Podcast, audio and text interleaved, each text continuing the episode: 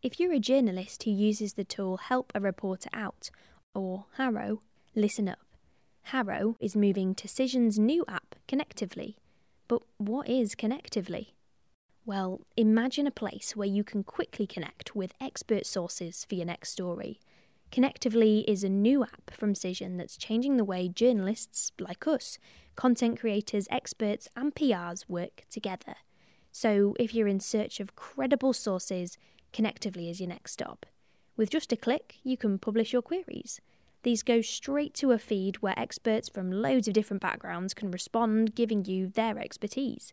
So go on, visit connectively.us to sign up for free. That's C O N N E C T I V E L Y dot U S. Connectively.us.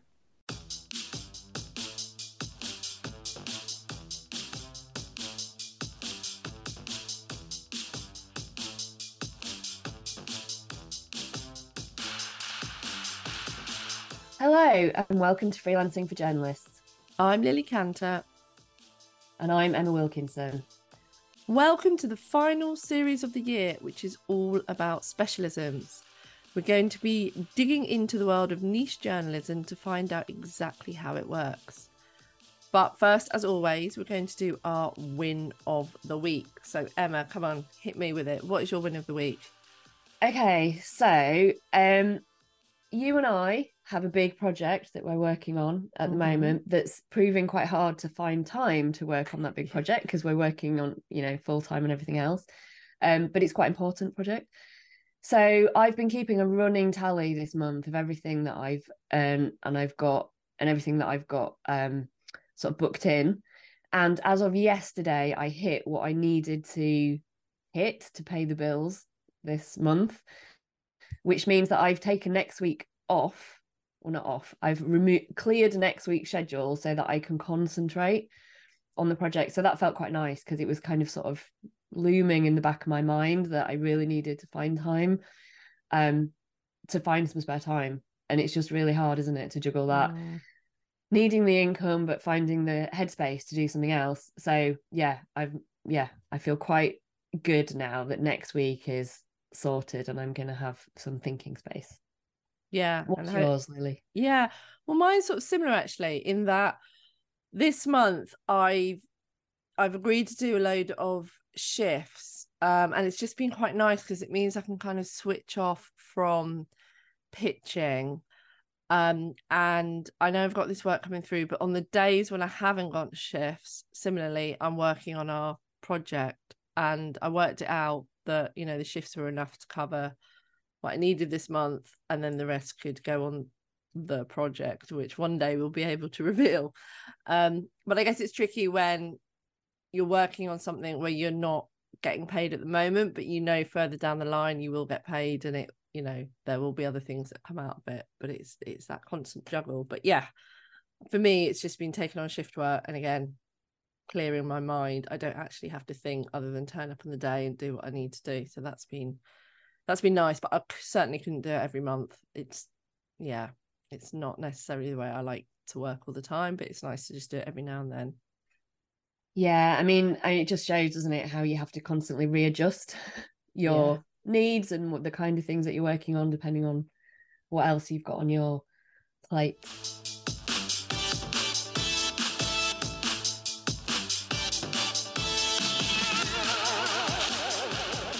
Okay, it's time to introduce our guest for this episode. Very exciting. Today, uh, we have with us Charlotte Vowden, who is a freelance writer and presenter whose specialist subject is cars, particularly classic cars. Um, before being freelance, Charlotte spent more than 15 years as a national newspaper journalist and editor. And this is such an unusual niche, and she does a few other things as well, which we're going to learn about. Um, we can't wait to hear more about how she got into it. Yeah, so hi, Charlotte. It's really good to have you here today. First of all, though, we want to find out a bit more about you. Um, Emma's given us a bit of an introduction there, but can you tell us a bit more about your career so far and how did you end up kind of focusing on this particular niche? Yeah. Well, hello um, to both of you and everyone that's um, listening. It's an absolute privilege to to appear as a guest on the podcast. Um, so thank you for the invitation. Um, and I suppose I sort of potted history of my career so far. Um, so I have both of my granddads to thank um, for where I am today professionally and also personally. Um, so I had a really tough time when I was at school. I was a lot bigger than I am now, and I was bullied a lot. Um, and my gramps, which was my dad's dad, used to pick me up from school in his Ford Escort, and we'd sit in the car and, and I'd cry my eyes out and he'd say, Do you know what, girl? One day you're going to show them how it's done, my darling. And I've actually got the initials of that phrase tattooed on my right wrist, which is my writing hand.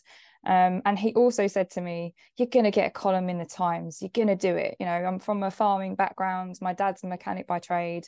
We didn't know anyone in that profession or that world but those words of encouragement from my gramps you know you're going to do it you're going to get this column in the times um, is basically what became the catalyst for my career. Um, i was a very creative child. I made loads of stuff loved crafting uh, loved writing stories and poems um, and things like that. And i remember in primary school the thrill um, of getting the local newspaper when my review of a midsummer night's dream had been published. It was like the best moment ever um, and my nan kept the newspaper cuttings. She kept all of the newspaper cuttings um, that she could get hold of when she was alive. Um, and as I said, I was like a really studious um, child. I did well at school. I went on to sixth form and then went to Essex University to study creative writing because at that point um, I always had that sort of newspaper and journalism idea in my mind, but I sort of went down the creative writing route, um, got there and thought, hmm, it's going to be really tricky to make a living out of this. Not to say journalism is any easier, it's just different. Um, and so I took it upon myself to go through actual physical print newspapers. You know, this was back in 2007. This was when Twitter was um, sort of in its infancy. This was before Instagram, TikTok, Facebook was still really early doors. Um, and so getting hold of people and accessing people like editors was so much harder than it is now.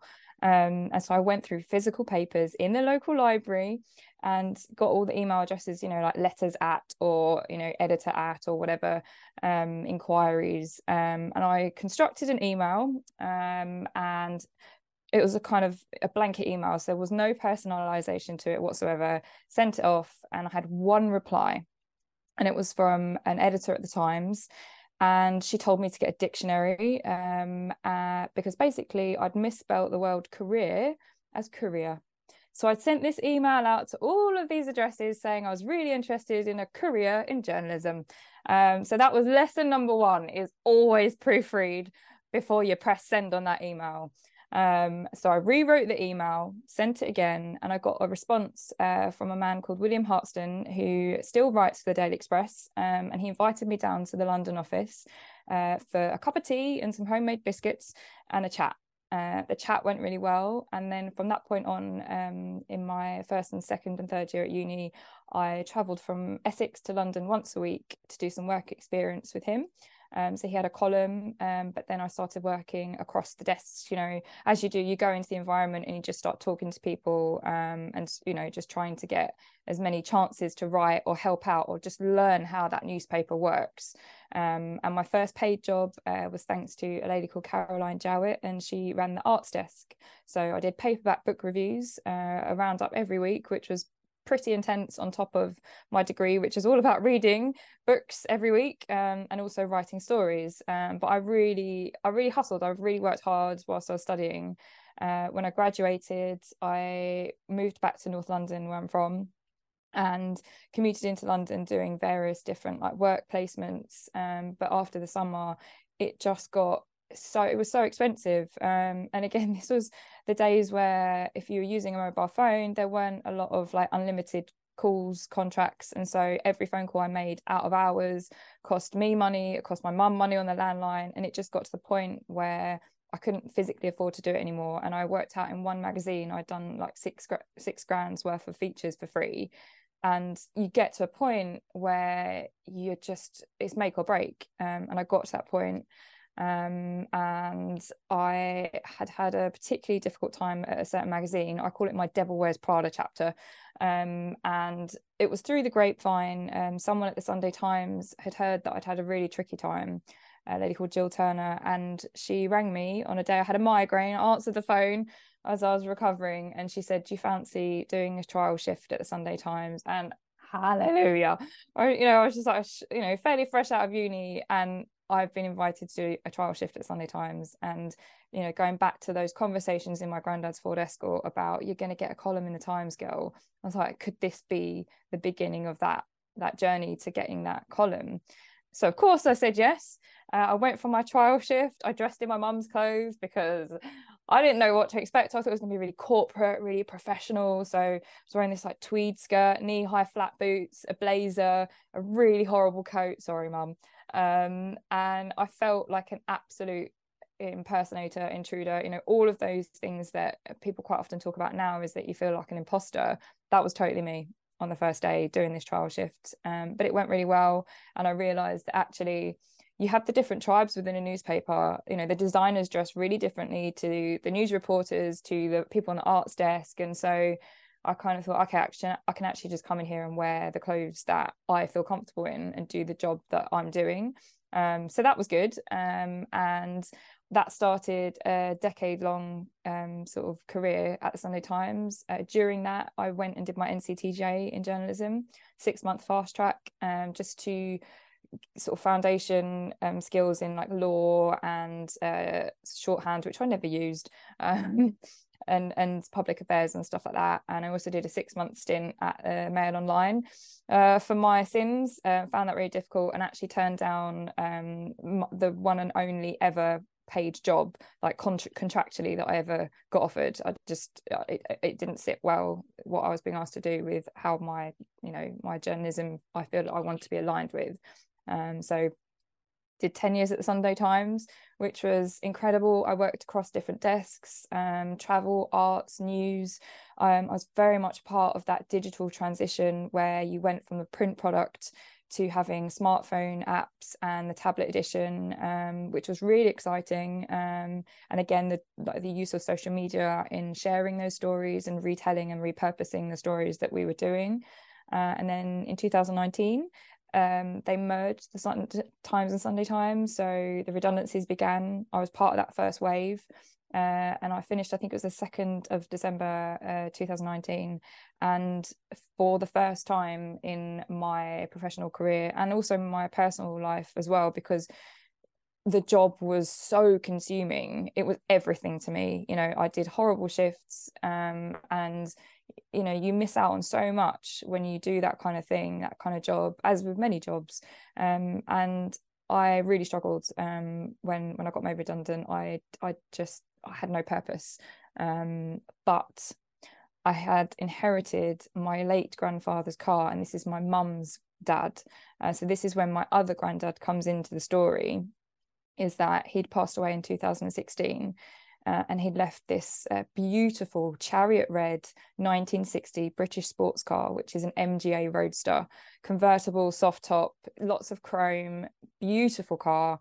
Uh, and the car is called Frisky uh, because the number plate is FSK 302. It was his cheeky little retirement present to himself.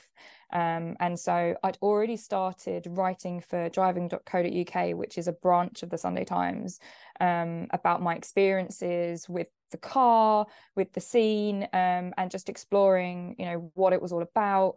Um, and so as I got made redundant and then COVID hit and being a freelancer during the pandemic and new to being a freelancer, also very difficult, but very privileged um, in that I was still living with my dad at the time. So I didn't have to worry about putting a roof over my head and food on my plate. I was very, very lucky um, because I'd moved back out of London by this point.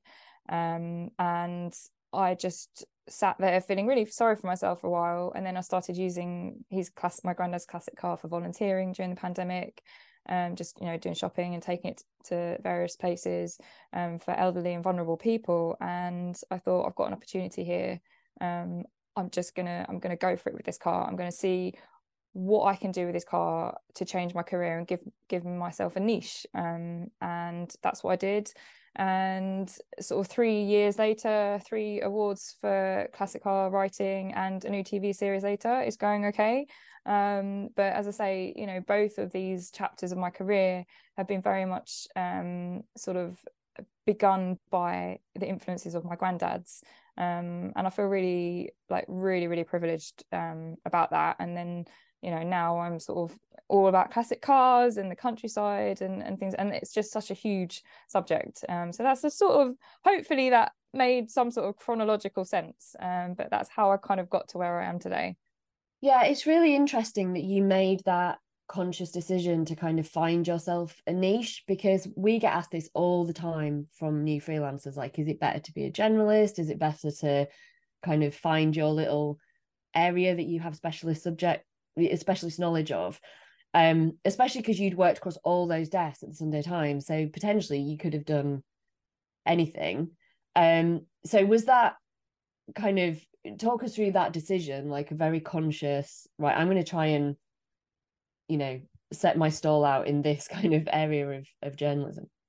I think for me um, because my work has always been um, such a big part of me personally um, because particularly when you're writing you're putting yourself out there you're making yourself very vulnerable. And so you know a lot of my emotion is tied up in in what i do for a living and what this car represented was a connection to my late grandfather um, and during that time where lots of people were feeling vulnerable in 2020 when the pandemic initially hit and you know going from that point um, is that it was a, for me it was a way to reconnect to him um, but also do something that might make him proud. And and you know having this classic car is such a privilege and I wanted to do something really useful with that. So I feel like I was almost given that niche by him um, and I think having a niche is really powerful um, because it's really good to know the subject that you're talking about. It's also really good to live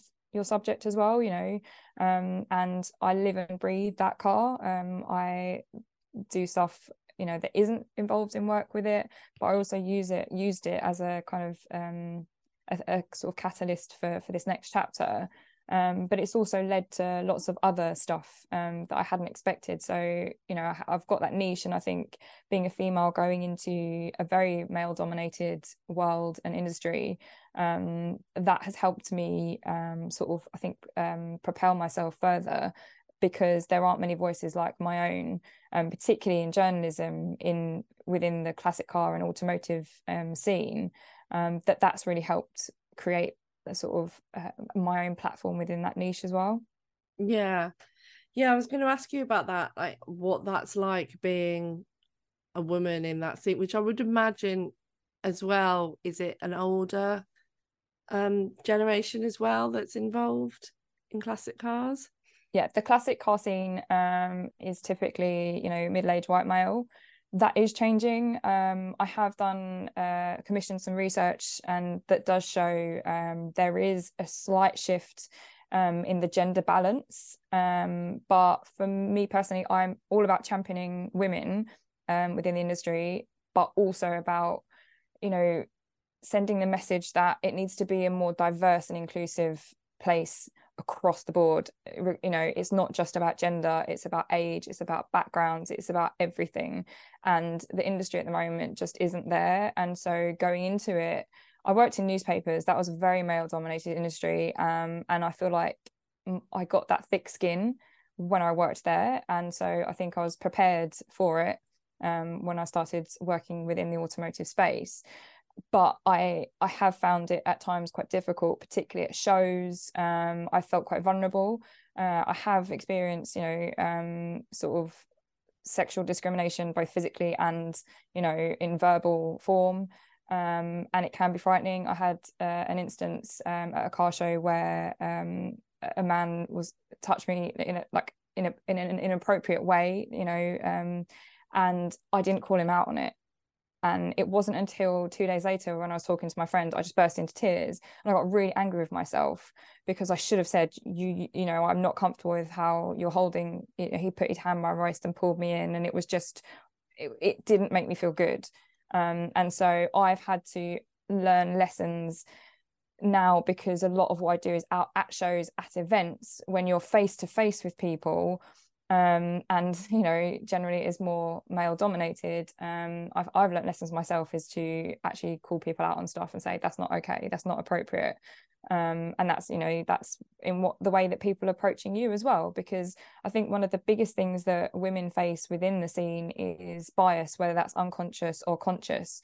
Um, and so i've written pieces about my own experiences of it other women's experiences of it um, and people get angry about that but it's not about shaming people. It's about illuminating a problem and trying to encourage people to rethink the way that they think now um, so that it changes in the future you know? It's it's not about canceling people. It's about it's i suppose calling people out um, but not in an aggressive way. It's just trying to educate people that you know you can't say that you can't think that. It's not it's not okay. Um, and so it has been quite challenging. Um, but to a point at the same time that means that there's so much space to grow and do some good. Um, and and I have noticed it you know through what I do is I champion those women who are already there doing what they do but just by putting them on that platform and giving the opportunity to share with other people what they're doing um, you know that's really powerful and it's really positive. And things like international women's day i've always found quite difficult um, because you know as a freelancer it's a hook to help pitch to an editor you know it's like oh well it'll be trending on social media so we should do this and and you know it, it, it's using that hook of international women's day but also being really conscious of the fact that every day should be you know publishing stories about awesome females it's not just one day but to get that conversation started within the scene and with the industry I've used International Women's Day to do that. So I was the first female columnist in a magazine called Practical Classics, which is the most read um, sort of practical uh, classic car magazine uh, in the UK. And as far as I'm aware, International Women's Day had never been spoken about before. And so I wrote a column about it. And from that is just, it's just, it's, it's, it's a starting point. And I think that's the thing. It's like, yep, you know, people have really strong opinions about things like that. But if you can use it as a starting point then that's a really good thing because then hopefully it becomes more normal you know it's normalizing it um, and kind of going back to the whole diversity of the scene um, i interviewed uh, the um, boss of Ford UK a woman called lisa brankin. And she, you know she rarely gives interviews. So for me personally it was a really cool get. I was like yes you know she's agreed to talk to me. Um, and she you know raised a really good point is that she doesn't you know she's the first woman to take on this role. She's completely you know smashed it. She's worked at the company for decades going from a graduate to literally the boss of Ford UK um, and she said yes it's about you know encouraging more females into it but it's also looking across her office. They hire from different sectors so that it's a more diverse space and there's different voices. It's not just about gender it's about everybody. Um, so I'm not sure if that I've gone off on tangents there, but yeah. No, I mean, one thing that kind of struck me as you were talking there is that if you're coming into a, uh, you know, an area with a different, taking a different lens because you've got a different perspective. Um, you know, you're coming into very male dominated kind of field, but you're perhaps looking for more unusual stories for kind of different groups within those stories. If you're kind of um one thing one of the arguments that's always made kind of against having a niche is that you can narrow yourself you can limit yourself too much on the type of articles you write but if you look at the articles that you've done you've found so many kind of interesting stories unusual stories within that world. Um so yeah is there i wonder if that's because you've kind of come at it with a different perspective maybe that you've got a, an eye for looking for those stories? Absolutely. I've just been a creative. Um you know you you look at the thing the car itself is an object but how does that car get put together? Who you know it's like it's the story of that vehicle. It's like if you're trying to encourage younger people into the automotive space it's like okay look at the car. You could be the person that works out how to build that engine. You could be the person that shapes the bodywork. You could be the person that makes paint you could be the person that photographs it. You could be the person that markets it.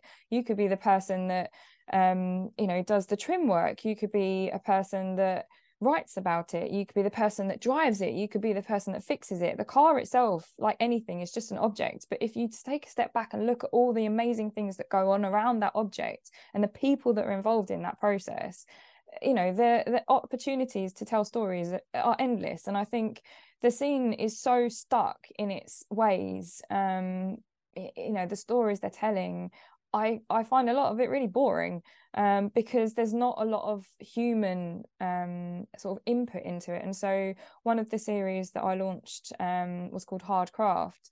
And it was all about creative people inspired by automotive. So I interviewed um, people, for example, a woman in Texas in the US who takes old cars and she freehand laser cuts um, like lace patterns in this in in the body of the car. So the car looks like it's wearing a dress of lace.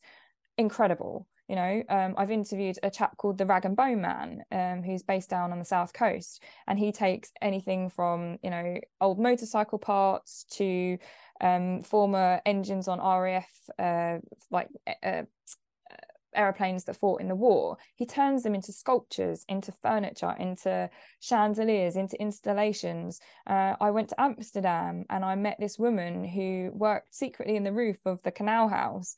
And she makes tiny little um, silver and gold versions of cars that can be worn as jewelry or used as ornaments. You know, so traditionally the the the journalism has always been about car reviews uh, and the historic um, story about the inception of that car or maybe who raced it who drove it. But i've come at it in, in a different way and i'm like well what about all the people that make a living or do really cool stuff in a different way but still associated with that car? You know most people wouldn't have necessarily associated a classic beetle with a woman in amsterdam who makes awesome jewelry and she uses recycled gold um, and recycled silver. Um, and and that's that's I've just I've just looked for different stories and and also um, I as I say I I write from the heart uh, and I'm always very honest about my experiences. Um, and there's there's this kind of idea if you have a classic car then you must be someone that wears overalls gets under the car tinkers every weekend. That is not me and that is totally okay. Um, but traditionally it's been like well if you don't know how to do it then you shouldn't own this car. And it's like well why? You know you can learn and you do learn. If you own an old car you're inevitably going to learn how it works because it's going to have a problem at some point. But it doesn't mean to say that you have to be that greasy spanners on cliche idea of what a classic car owner is. You know i'm coming in i'm like you can have fun with this. You can do really cool stuff. You know you can my friend made I just got married and she made this amazing replica of my car in cake with a miniature mm. version of myself and my now husband. You could be someone that makes cakes that look like classic cars. You know there's so much to it um and it's just looking at it from a different perspective and and I'm really honest about that on social media. I push myself and the way that I use my granddad's car um like last year i did uh, 2000 miles around the uk uh, with my dad as my co-driver um, we took it in turns. So we did 2000 miles in 46 hours and 59 minutes to, for charity. And for a 60 then 64 year old car that's incredible you know? And and so it's like you can do this stuff. You don't have to just take it to the pub on a rainy day. Challenge yourself with this car. Um and and i think that it's kind of shaken things up a bit because I've not, you know, I've come into it just a very different different angle. And the first piece I wrote um, outside as a freelancer was about failure. It was early 2020, um, and as we all know, uh, we all got sort of locked down. Um, but in February 2020, my MGA was about to depart for Bangkok, um, and my dad and I were going to drive around uh, Southeast Asia, 20 days through mainland China, uh, Tibet, Nepal, and then ship home from in, uh, Calcutta in India. Um, and the first feature I wrote was about prepping the car for that journey and then the, the difficult decision to cancel that trip before this was February, so it was before it kind of kicked off here. Um, and it, I called it mission aborted. And so my first piece was about failure and and the emotional impact that decision had before the pandemic had really hit, uh, the practical side of preparing the car and the connection I had to have to the car and my granddad. And I closed the piece um, saying that he always used to say to me, drive safely, sweetheart. And that was the way that I finished that feature.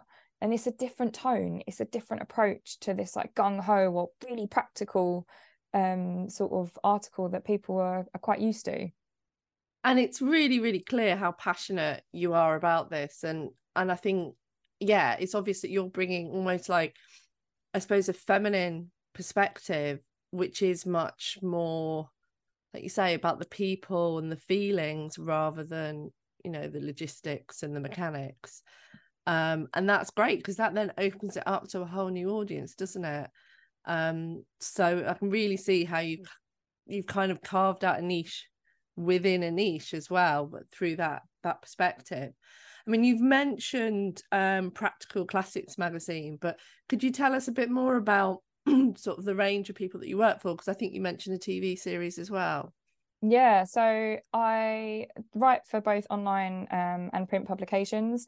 So that ranges from Practical Classics magazine um, to a publication called Octane, a luxury lifestyle magazine called Tempus, um, and then online um, platforms. Um, so uh, I write for a, a, publication called Hagerty, which is US um, and UK based, but also I write for Country Living magazine, which is quite honestly my favorite favorite gig. I love it. Um, and that's where I think the the the sort of the niche thing comes into play because the niche that I've carved is classic cars, but classic cars are also associated with heritage skills and country living look at artisans and the heritage skills that they're preserving and so you know, I started writing about classic cars, never imagined I'd be writing about someone who uses a 300 year old bronze casting technique to preserve the forms of fruits, you know. And so that's where I find it really interesting is that where that niche can go,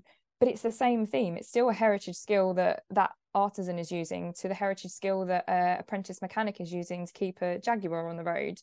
Um, and so that's what's really been quite fun and quite interesting and, and kept things varied. Um, and then, you know, in the past, I've always been writer, editor, um, very much around, you know, hiding behind my words. Um, whereas in, I think, was it, I, I lose track of time, it was June last year, um, uh, someone contacted me on Instagram and said, We're doing screen tests um, to put together a new classic car restoration show. Um, and I thought it was one of those dodgy DMs that you get, and you're like, yeah, whatever, I'm going to ignore that but it turned out to be very legitimate um, and i had a screen test and and i found out at the end of june i think it was that i'd um, landed the role of presenter um, and it was it was just it was very surreal um, because i'd never seen myself doing anything you know in front of the camera. I think we've all become quite used to communicating on cameras you know whether it's zoom facetime you know whatsapp phone calls and uh, you know with cameras and things. But to actually be a presenter and in front of a camera was a very alien thing. But now i'm freelance and i'm not affiliated with one publication. I i am me and that is so liberating. And i didn't realize how institutionalized i'd become. Don't get me wrong i had an amazing 10 years but being free from any one publication or brand is so so liberating. So when i went into that screen test i was nothing but myself. I was i said i've never done this before. I've got nothing to lose. Um, and that was really really cool. And so when i went to do the filming last summer it was the first day of that mega heat wave we had in july. And so the format of the show is that there's there were 10 episodes each episode features two classic cars. Um, the owners bring them to the workshop. My job is to find out what their story is, why they love their car, why it deserves to be restored or brought back to life, um, and given that next chapter. Um, and uh, sort of try and diagnose what the issue might be. It then goes into the workshop, which is a female-led format. So you've got three, you've got three women that work there. You've got the trim shop, um, the body shop, and the mechanic, all female, and then you've got Derek, who has been doing this for he's a mechanic he's been doing this for like a million years. He is you know everything you want to know he knows the answer. Uh, and so the show itself is female led but it also shows how you can you know generations can work together. You've got old school and new school and they can actually come together to do something positive um, even when they have different approaches different personalities. Uh, so that's what's one element that's really nice about that show um, and as I say, the first day of filming we did was the first day of that heat wave, and I had not sweat tested my new t-shirt. Uh, and it did not go down very well. Uh, and then I spent my lunch down it, and it was an absolute baptism of fire in all senses because it's so hot. And I had to climb on this trailer with this very hot metal car and touch it and pretend that it wasn't really burning my fingers and things like that. So, but it was amazing. It was an amazing summer. And that first week um, I was on set, I also got awarded my second um, award for classic car, uh, first award as the classic car writer of the year, which is really cool. So last summer was massive, um, and filmed this series that went out on Dave uh, this year. Um, and we don't know if we've got a second one yet. We'll find out hopefully soon. But it's just it was it blew my mind, you know, from 2020 when I had no job, no work, and my granddad's car, and thought, okay, what can I do with this? How can I do something purposeful and useful to doing that? Was like, wow, mind blowing. And that's what's really cool about being freelancer is that you can say yes to stuff. Um, but don't yeah. get me wrong, it can be really hard, really isolating. I do struggle with it um, as well because no one's got your back.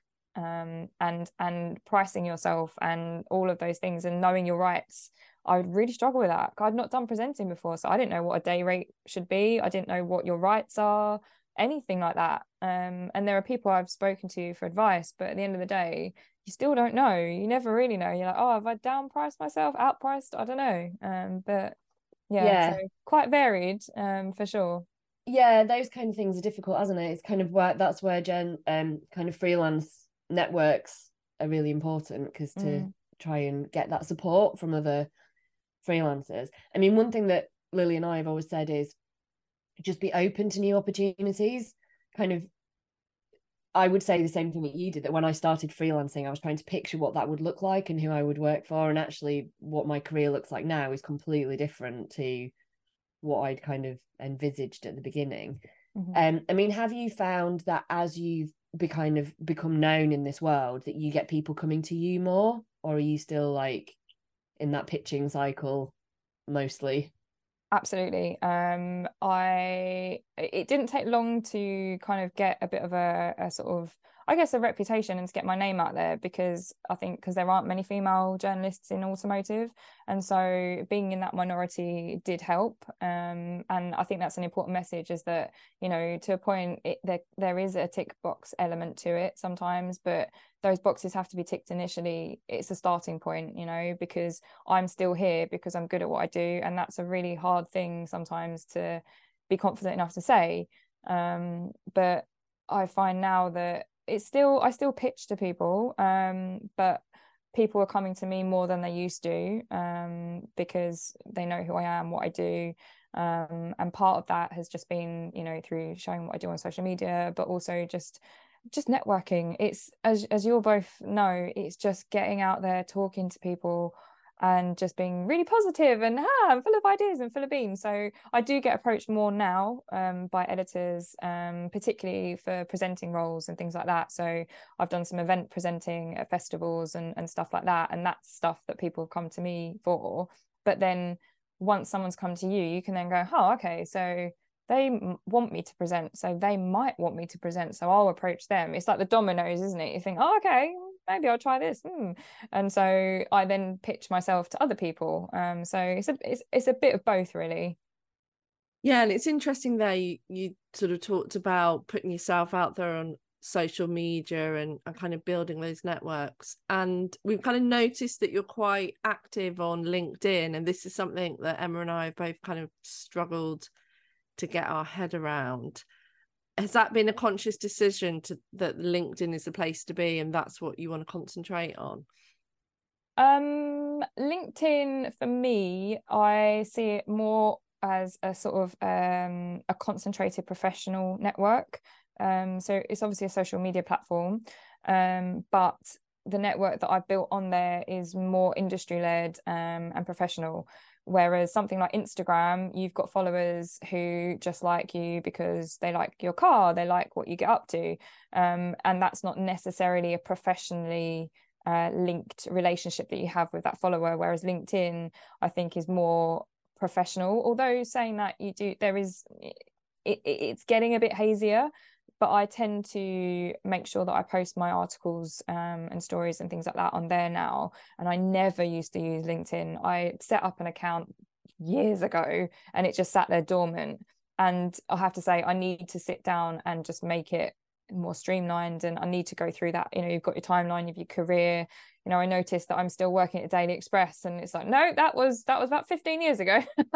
so I do need to do my admin on that platform to make sure that it is more sleek and, and kind of up to date in that respect. But it is good for connecting to people. But I still find it quite baffling because people say that you shouldn't accept the connections with other people unless you know them because then it looks like you've just got lots of people that you're connected with and it devalues your profile whereas other people say yeah but it's a good because then you've got that connection and you can message them so i find linkedin a very strange beast um, whereas something like instagram i've that's actually where the presenting opportunity came from um, because the director had seen what I was up to um, and the videos and, and and more my personality, which I suppose lends itself to television. Whereas, you know, on LinkedIn, there's not so much of that facing stuff. It's more about here's my work, this is what I do. Yeah, absolutely. I mean, I think so. I'm sort of the other way around to you in that my profile is very up to date and kind of sorted, but I never post on there. So, and the one thing that you kind of hear from people who are on there a lot is you've got to keep posting, you've got to keep posting. So it's kind of making that conscious decision, isn't it? To like, mm. this is a place where that I'm going to use to to try and find work. Um, this has been so interesting, Charlotte. It's been brilliant. It's really nice chatting to you. And before we sign off, we want to get your recommendation um, of a piece of work by a freelance journalist. Have you got a Have you got something to point us to? Yeah, so it's actually uh, one of my former colleagues at the Sunday Times, a woman called Katie Binns. So she specializes in like the nitty gritty of finances, um, everything from kind of economic abuse to, you know, how to get a mortgage and things like that. But she did a piece recently about new mothers that are missing out on thousands of pounds of pay um, due to failings of their employers um, during maternity leave. So I definitely recommend reading that if you are a mother or hoping to be one. I'm not but i still found, found find it and fi- found it very interesting because you know as a woman these issues you know affect all of us and it's just good to get a picture about the bigger picture about you know what challenges we face. You know things like um economic abuse that's increasingly becoming a problem um, for women um, more so than men. And so, you know, Katie does a lot of these reporting. She does workshops. Uh, and as a freelancers, you know, I think it's really important, and I'm guilty of it. I'm not on top of that kind of stuff. I haven't sorted out my pension or all those things. So, you know, if I took more notice of what Katie said in her in her writing, um, then I'd probably be in a better position. But her stuff is is brilliant, really informative, and really well explained um, and she also loves wild swimming which i just absolutely have to applaud her for. Um, so she can be found on twitter. It's at kt underscore binns b-i-n-n-s so you can follow her on there. That's where she posts a lot of her stuff. She's also on linkedin.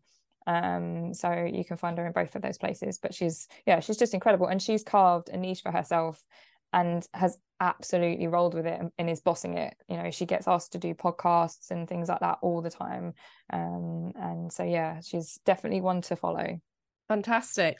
Well we'll dig out all of those links and i think that's yeah really useful particularly uh, maternity leave because obviously for freelancers it's even more difficult. Um, as for pensions, we we did a previous episode um, called "Sort Out Your Pension." So yeah. have a listen to that one. Yeah, I did, but I've still not done it. yeah, it's just it's just doing it, isn't it? It's get, it is, getting yeah. it done, ticking it off the list.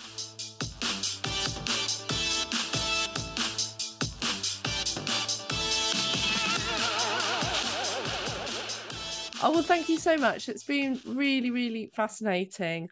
Um, we're going to wrap up now just to let our listeners know that if you want some more exclusive podcast content, then over on Substack on our premium version, we do regular uh, bonus podcast episodes.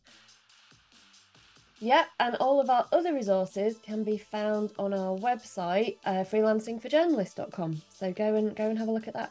Yep, go over, check us out. We've got all our links on there and all our bits and bobs. But we're going to wrap up. So goodbye for now. Bye for now. Thank you. Bye.